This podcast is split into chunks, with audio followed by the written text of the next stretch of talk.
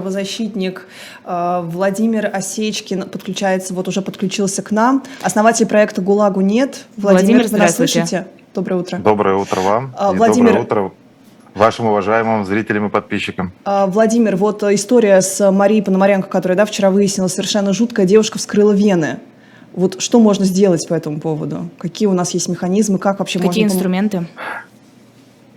Ну, я, честно говоря, до конца вот именно в этой ситуации я мало что знаю. Я видел только угу. пост в Фейсбуке об этом и видел, что уже об этом и журналисты, и правозащитники, наши коллеги начали писать. Но в целом, с одной стороны, это ужасно. Э, ну, моя первая реакция, я еще раз детали всех подробностей не знаю, но то, что журналист находится у нас с вами в тюрьме в России и при этом еще вынужден скрывать вены, ну, говорит о том, что, во-первых, да, это страшное время, когда и журналистов запросто сажают, а вот, которые не совершили каких-то уголовных преступлений, чего-то опасного для общества.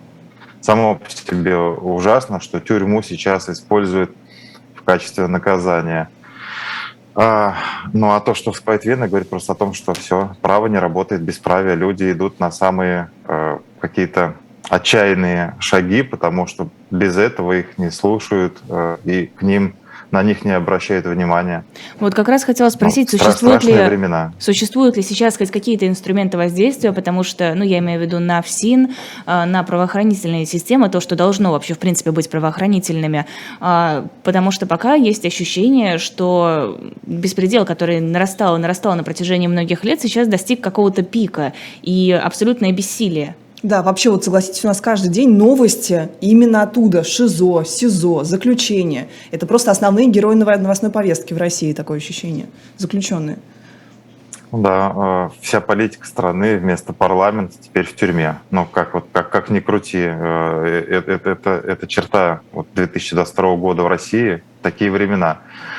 А, ну, мы это понимали, куда все это идет еще в 2011-2012 году, когда начали проект «ГУЛАГу нет», мы понимали, что Путин и вот та сила, которая э, вместе с ним, которая олицетворяет вот этих КГБшников, чекистов и так далее, они будут реконструировать ГУЛАГ, будут его создавать э, КГБ с пятым управлением политическим. Ну, собственно, да, сейчас мы все уже знаем, чем занимается ФСБ вместо защиты демократического конституционного строя который вообще прописан по Конституции, что Россия вообще-то это демократия. Но для демократии мы видим, у нас вся оппозиция сейчас вместо парламента, и дискуссии там находятся в штрафных изоляторах, в карцерах, в камерах следственных изоляторов. Или за пределами страны. Да, ну, либо, да, либо за пределами страны, кто успел уехать. Ну, это тоже либо... политические такие беженцы, да, по сути, и, да. и потенциальные политзаключенные. Да, вот. ну, что, что говорить, э, 16 сентября стало последним днем, когда Европейский суд по правам человека принимал жалобы от россиян э, на нарушение Европейской конвенции по правам человека в России. Все, вот с сегодняшнего дня, с вчерашнего дня вся история с попыткой обращаться в ЕСПЧ, ну, как бы она закончилась. О, да, что Даже это значит? Это значит, что все, э, Россия превратилась в территорию бесправия, где, с одной стороны, э, теперь э, Россия вышла из всех этих конвенций и международных обязательств и может творить все, что угодно, а внутри России ну, ситуация складывается вообще самым худшим образом с точки зрения права. Ну, наверное, самый характерный пример – это то, что несколько дней назад я встретил человека, который бежал из России, это судья, председатель одного из судов, который запросил политическое убежище и международную защиту. И уже дал показания подробные, последовательные о том, как в России уже более 7-8 лет нету системы правосудия и суда, а есть оформление решений по указанию ФСБ. Mm-hmm. И о том, что все судьи э, даже статус судьи не могут получить без одобрения со стороны ФСБ. Поэтому, когда э, приходят молодые девушки устраиваются секретарями и помощниками судей в расчете на то, что через 5-10 лет они станут судьями, в отношении них уже начинается вестись оперативная разработка управлением МФСБ. Собираются материалы, и на кого соберут папку с дискредитирующими материалами, поймают на внебрачной какой-то связи, еще на чем-то там. Да, вот получают какие-то компроматы, вот таких людей продвигают и одобряют, Ого. и выдают согласие на оформление, присвоение им статуса федерального судьи. А если человек чистый, честный и неподкупный изначально, то, видимо, до конца дней, если не уйдет из здания суда, так и будет в помощниках и в секретарях. И, соответственно, мы понимаем вот эту методологию.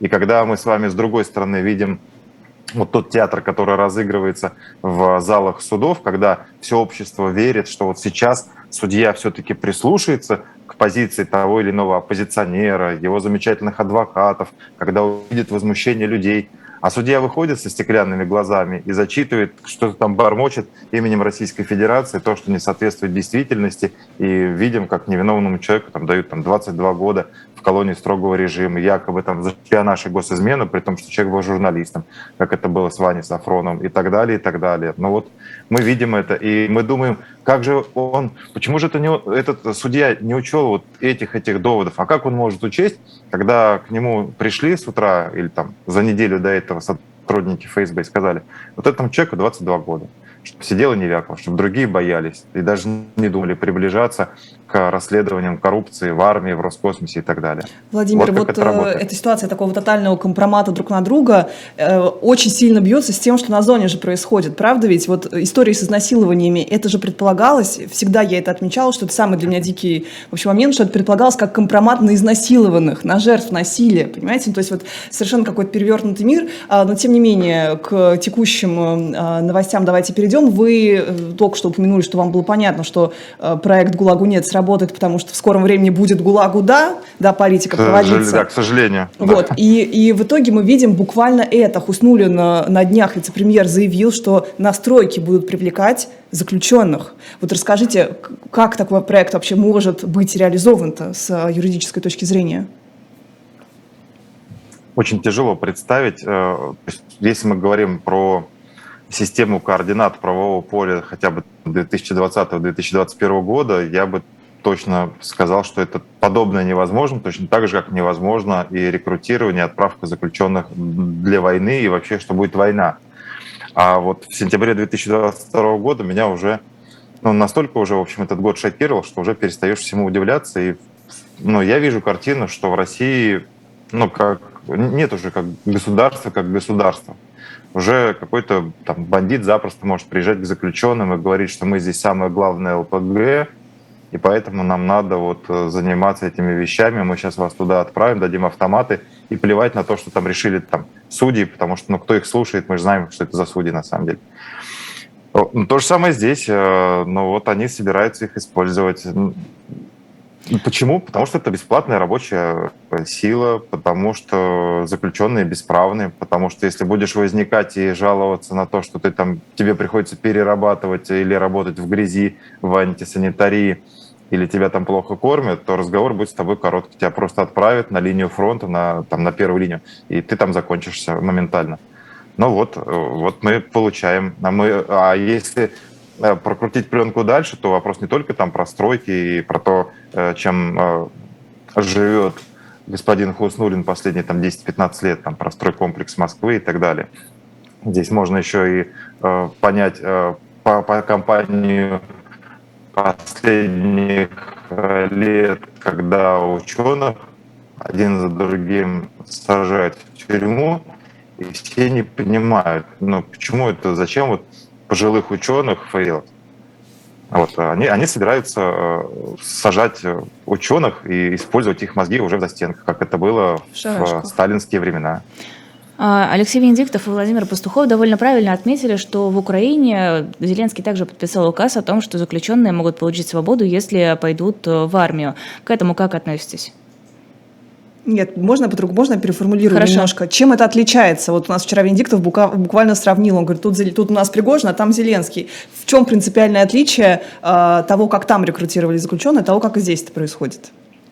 Ну, оно принципиальное. Э, там предлагали принять участие в защите своей родины от агрессии, от военной агрессии, от оккупации, от нападения. А здесь как раз ребят э, берут и отправляют туда э, на войну для соучастия в военной агрессии, в оккупации, в захвате территорий. Это диаметрально противоположные значения. Одни защищают свой родной дом, а другие пытаются этот дом захватить и уничтожить. Ну, вот это как минимум. Я уже говорю, как бы, ну, если мы говорим про эту тематику, давайте вспомним, что говорил Пригожин заключенным при встрече. Человек очень похожий ну, на, на Пригожина. Да, да, ну хорошо, как, ладно, э, вам так нужно, наверное, говорить, да, но я Мы в России, знаю, извините, я, Владимир, вы знаете. Да, да, да, мне, я вообще, знаете, я некоторые вещи, даже вот мне, я смотрю на вас, и мне страшно что-то говорить, потому что я понимаю, что вам за это может прилететь, при том, что говорю это я. Вот, и я, я, даже я это фильтрую. Чтобы Но мы надеемся, образом... что вам прилетит, не нам, так что, пожалуйста, молодец, Лиза. Да, пусть, да, летит, у меня как бы здесь без кары, и команда У вас там вообще кнопка, кнопка Я готов ко всему, поэтому, да, хорошо. Тогда я, с вашего позволения, я скажу свое мнение, которое будет отличаться от мнения уважаемых журналистов, которые мне задают эти вопросы. А, мы последние месяцы публиковали информацию, где рассказывали о том, что Евгений Пригожин летает на вертолете по колониям и вербует заключенных вот для этого, для всего. Нам очень многие не верили и говорили, ну это какая-то уже карикатура на жизнь, ну как так, вот ну человек, он там с Путиным, э, компания «Конкорд», э, миллиардные обороты, ну где он и где зэки, что некого туда больше Путину там отправить, какой-то там условно капитан или майор ФСБ или ФСИН не может с этим справиться. Но вот теперь мы видим э, это самое видео, э, которое наглядно это показывает. И э, давайте поймем события, как развивались. Сначала мы разоблачаем саму эту схему. Нам говорят, нет, это невозможно, ФСИН молчит, как заключенные на войне. Потом мы говорим, слушайте, смотрите, у нас информация есть на горячей линии ГУЛАГу нет, что уже Пригожин ездит, вербует, рассказывает, что у него, и у него орден два ордена, там, две звезды Героя России и так далее. Мне тоже говорят, да это карикатура, ну какой там Пригожин может быть героем России. Но потом вот мы видим это видео, и где вот этот персонаж, давайте его называть персонаж, хорошо, что вас там не засудили, что вы Ну, вы знаете, вы же видели комментарий комментарий Конкорда. Который вот очень похож на да. Евгения Пригожина. Да, да, да. Вот, я, да, я много что, да, там они, ну, в общем, они действительно подтверждают, что они всем этим занимаются. И он говорит о том, прямо заключенным. И, и мне кажется, это то ли психиатрия, то ли они действительно себя там возомнили богами. Он говорит, что вас отсюда может забрать там Бог, Аллах. Почему-то они раз, раз, разводят эти два понятия, Аллах и Бога. Ну, не знаю, видимо, там что-то с э, культурой, с чтением книг и священных писаний у, у этого человека, похожего на Пригожина, и с этим проблема. Но тем не менее, он говорит, вас отсюда из колонии может забрать Бог или Аллах, но только там в пакете, в гробу, а я вас отсюда забираю живыми. То есть я вам дарую свободу, То есть я больше, деньги, чем Бог Аллах. Да, да, да, дарую деньги, а, свободу, там, уважение в обществе, вас наградят орденами и медалями, и если с вами что-то случится, вас похоронят на аллее славы, как героев и так далее. То есть он, он себя поставил, вот я не знаю, это он только себя поставил на уровень Бога, или он считает себя наместником Бога на земле, и Богом считает в этой системе координат Владимира Путина. Это ну, как бы большой вопрос. Я вчера уже попросил наших подписчиков и зрителей ГУЛАГу нет, тех, кто верит в Путина и за него голосовал. У нас есть какая-то определенная категория людей, которые кто-то за Навального, а кто-то за Путина. Вот, но все при этом против пыток и за права человека. Я попросил вот тех, кто верующий в Путина, направить запрос Владимиру Путину через Кремлин.ру и задать ему вопрос, а это вообще как вот Пригожин транслирует подобное, он согласовывал это с вами? Вы согласны с тем, что вот вы вместе с ним, как боги, забираете людей, решаете судьбы? Или все-таки здесь уже Пригожин где-то вышел за пределы своих полномочий того, что вы ему поручили? Так вот, да, он, э, во-первых, уравнивает себя с Богом, во-вторых, он уже вводит новую религию. Он говорит, у нас есть там вот такие-то грехи, за которые мы будем карать. И самый главный грех для них это дезертирство. Вот. Если вот человек туда поедет на, на войну, а потом передумает, ужаснется, увидит, что там происходит, то он прямо говорит, мы вас будем расстреливать. То есть, ну, впрямую человек признается в том, что они и украинцев убивают, и россиян они убивают, которые выступают против войны и не хотят в этом участвовать. Причем без всякого суда и следствия. Вот. И, и вот эта система координат новая в 2022 году, по крайней мере, пока Пригожин не арестован, пока в отношении него в России не организовано уголовное преследование за организацию наемничества. А еще раз подчеркну, он совершил оконченные э, составы преступлений, тяжкие, особо тяжкие преступления по российскому законодательству.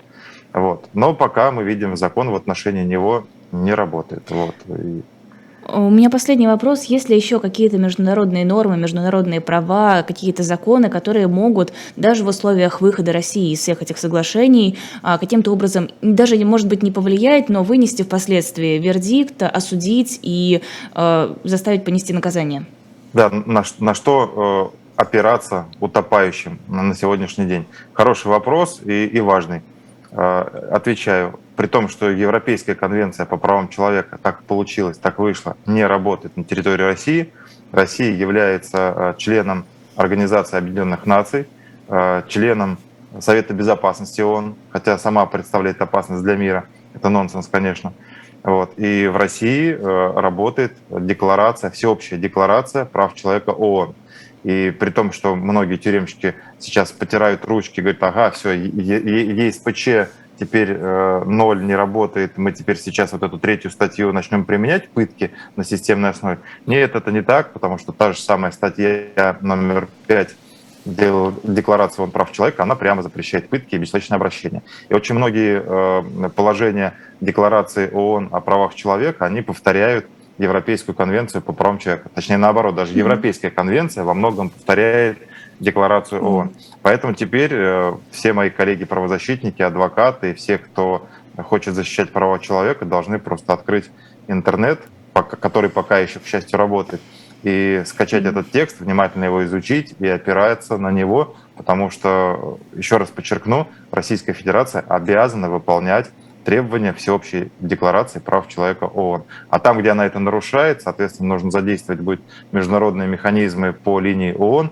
есть там Совет по правам человека ООН, есть Комитет против пыток ООН, и, соответственно, нужно тогда апеллировать туда и обращаться как к частным лицам, так в первую очередь к правозащитным организациям и а, адвокатским коллегиям.